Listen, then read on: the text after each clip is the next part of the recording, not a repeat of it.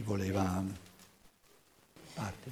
E se pensiamo a Socrate, che è stato condannato a bere la cicuta perché con l'accusa che rendeva i giovani liberi dai topoi, da questi luoghi comuni cosiddetti, sì, no? La filosofia beh. antica chiamava i luoghi comuni topoi. Ah, anche i vecchi dei, eh, la, la mitologia. Sì, e allora questo Socrate che rendeva i giovani, gli uomini liberi dagli schemi, dai pregiudizi, dalle credenze, dalle religioni, dalle istituzioni, creava un po' di subbuglio. Da ogni gestione dal di fuori. Da ogni gestione dal di fuori. È stato condannato a bere la cicuta. Ma guarda che era una maggioranza molto stretta, eh?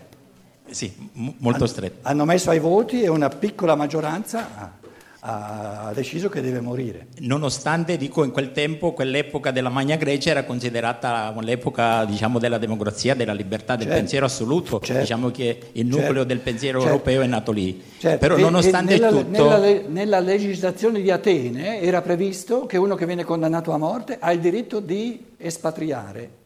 E Socrate dice, i giovani attorno a lui dicono, ma perché non vai dai traci, nella Tracia? E Socrate dice, la nostra legislazione è la più moderna che ci sia, e se io sono, sono un sobillatore qui, se vado dai traci sarò ancora, ci, ci calzerò ancora di meno, e quindi vado volentieri eh, nel mondo spirituale di cui parlo eh, da sempre, capito? Però era previsto che lui poteva liberamente espatriare. E, accettato e dice, di morire. Lì da quei traci sarò ancora, ancora di meno a casa mia, perché non sono pensatori greci con la democrazia eccetera. Quindi ha, voluto, la... ha, ha bevuto ha, ha bevuto liberamente, volentieri la cicuta.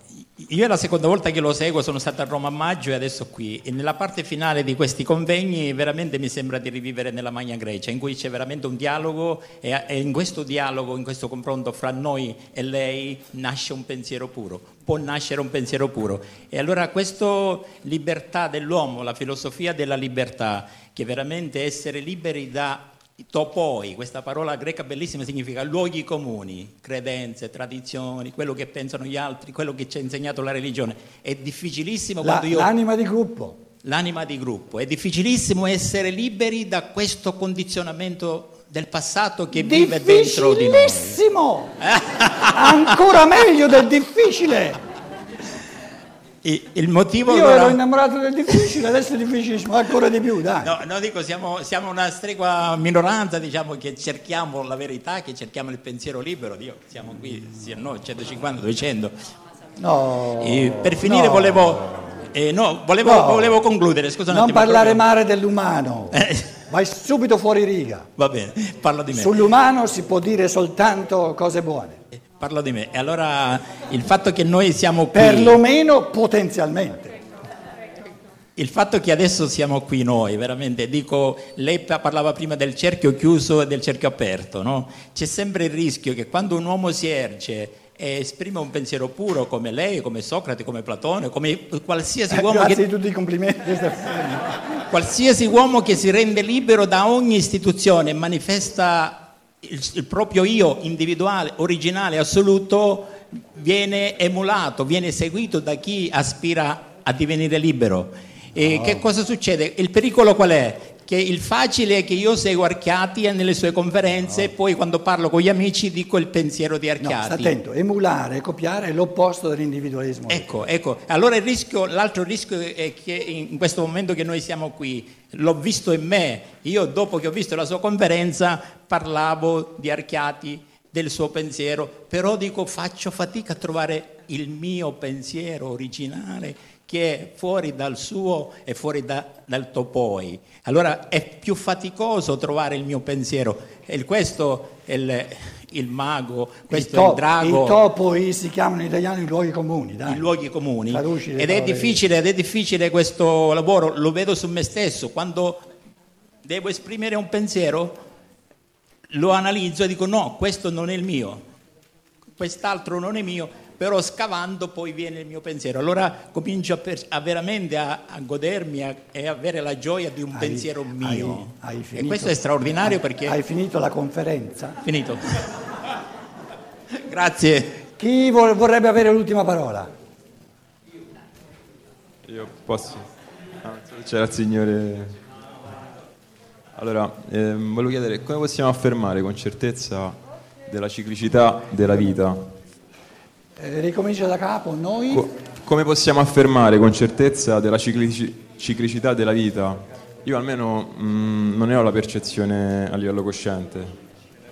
Non t'ho capito. Come, come si può affermare la ciclicità della vita, ovvero che abbiamo più vite? Su che base possiamo dire con certezza? La reincarnazione, sì. Cioè su che base possiamo dire con certezza che questo sia, sia vero?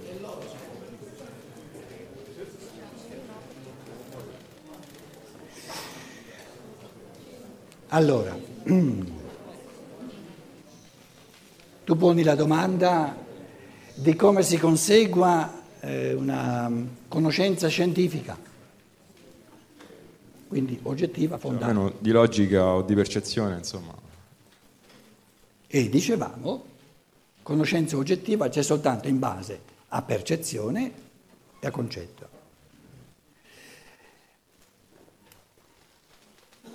Tu leggi sì. nelle origini delle specie di Charles Darwin descrizioni di percezioni che lui ha fatto girando attorno al globo su questa, su questa, eh, questa nave, Beagle, e tu dici, ma gli devo credere, perché io non ho fatto queste percezioni.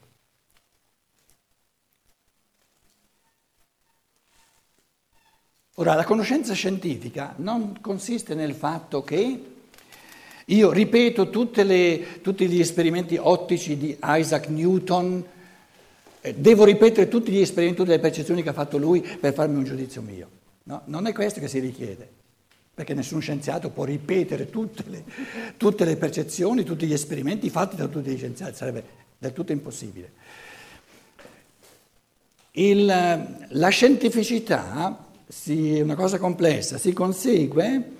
essere capace di giudizio in un campo, nella biologia, nella, nell'astrofisica, come volete, no?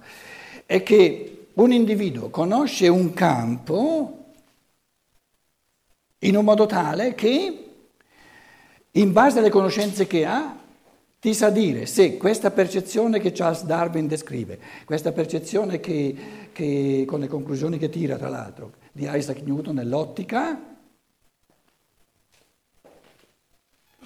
si dice, sì, sì, mi spiega i fenomeni. Una percezione che fa un altro per me è un'ipotesi, perché non l'ho fatta io. Un altro esempio, eh, andiamo indietro di alcuni secoli, l'astronomia diceva Giove ha tre eh, lune. Adesso se ne sono scoperte tantissime piccole, a quei tempi se ne conoscevano soltanto le tre più grandi. T'arriva Galileo e dice no, no, no, no, no, non possono essere tre. Queste tre qui si muovono in un modo tale che eh, evitano tutte quante una quarta. Che, che, che, ma eh, i movimenti li spiego soltanto se io dico ci deve essere una quarta, l'una. Perché gli vanno, gli va, qui fanno un giro e questo giro qui si spiega soltanto se vanno attorno per, per non collidere con, con questa quarta. Strumenti di, di, di, di osservazione, no? più, più lenti, più potenti, hanno scoperto la quarta luna di Giove. Quindi per il momento è... Aspetta.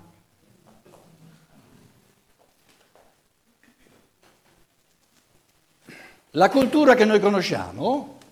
il luogo comune, topos, ti dice l'uomo vive una volta sola.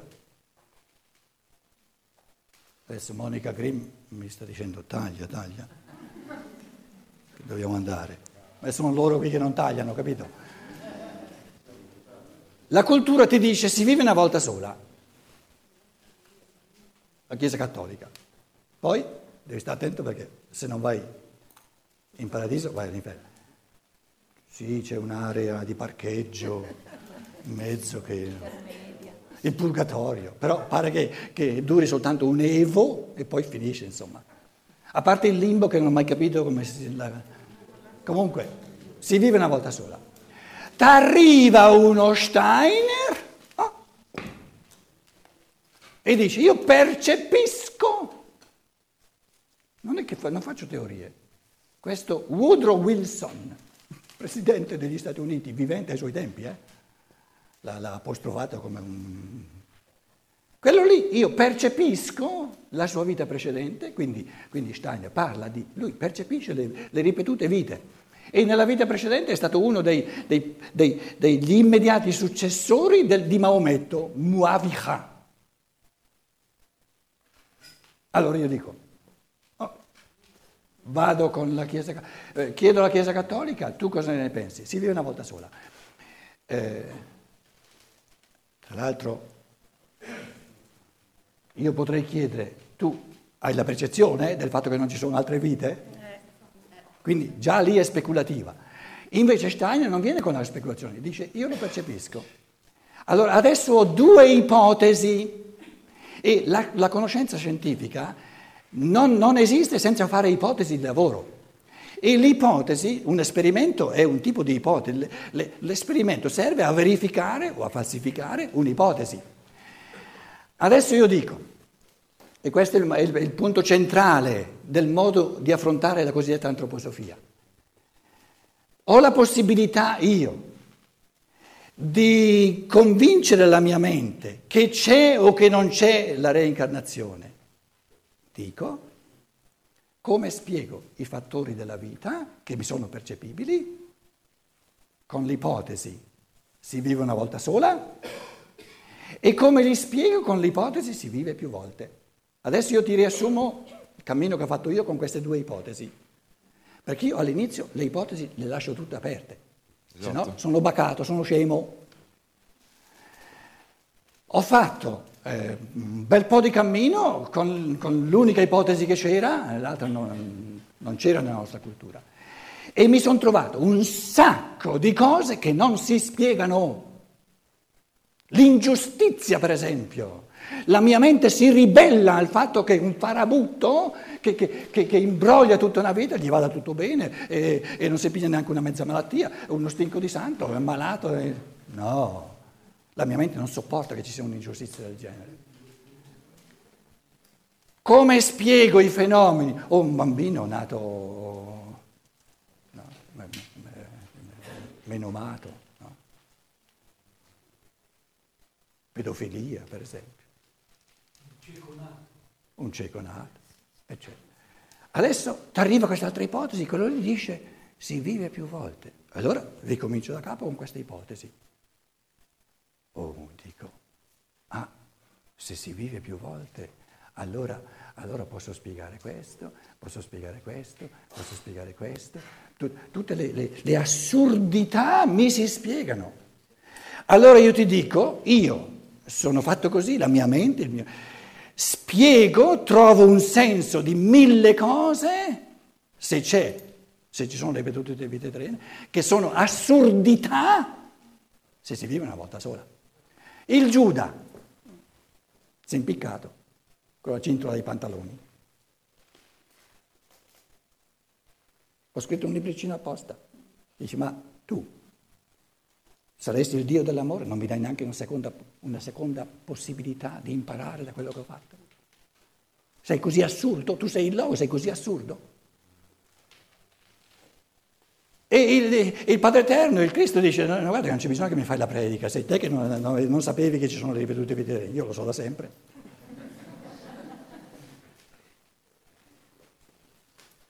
Dove lo metti il Giuda? Io ho chiesto sempre a mia sorella sua, dove lo metti il Giuda? quindici anni fa non aveva problemi a metterlo all'inferno. L'ultima volta che ho parlato con lei diceva, eh, non sono mica più sicura. Se Giuda è all'inferno eterno. Fausta, vai bene, vai bene, continua, continua. Però il modo in cui tu, la tua mente, eh, gioca con queste due ipotesi e ti chiedi con quale delle due ipotesi, quale delle due ipotesi mi, mi convince di più, mi spiega i fenomeni di più, sono, sono affari della tua mente. Io ti sto dicendo soltanto come io ho capito. Quindi io non credo alla reincarnazione, ne sono assolutamente convinto, perché non, la mia mente non sopporta l'assurdo, in un mondo creato dal Logos. E se quello lì è stato un farabutto per tutta la vita, eh? La prossima volta deve essere confrontato con le conseguenze, perché una, un, una, una conduzione divina che non confronta l'essere umano con le conseguenze della sua autodistruzione lo condanna a, ad autodistruggersi sempre di più, e la mia mente si ribella. Allora hai fatto un farabutto per tutta la vita, la prossima volta ti figli botte tali che ti si aiuterà a non continuare a distruggerti. E allora va tutto bene, e allora va tutto bene. E però finché torniamo la prossima volta. Eh?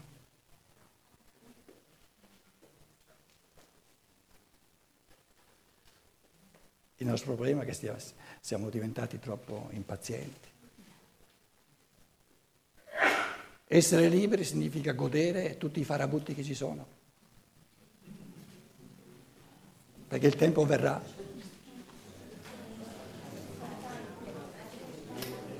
Sono tanti. Grazie. Com'è? Io stanco, ma non so, non so dove sta di casa la stanchezza. Volevo dirti, a proposito no. Hai soltanto il diritto all'ultima, hai soltanto il diritto di dirci buon appetito, arrivederci, se ce ne andiamo la prossima volta. A proposito, oggi ho imparato una cosa, che più o meno siamo tutti un po' scemi. Aspetta, quanto tempo hai, di quanto tempo hai bisogno? Pochissimo. Dal prologo del Vangelo di Giovanni, no? Invece ho, uh, ho acquisito questa cosa. Dalla sua pienezza noi abbiamo ricevuto amore e verità. Cioè, solo lui... Oh, lo, sai, può... lo sapevo. Domenica mattina la predica, prima o poi... Te, devo te. No, no, no, no, volevo dire che solo lui non è scemo.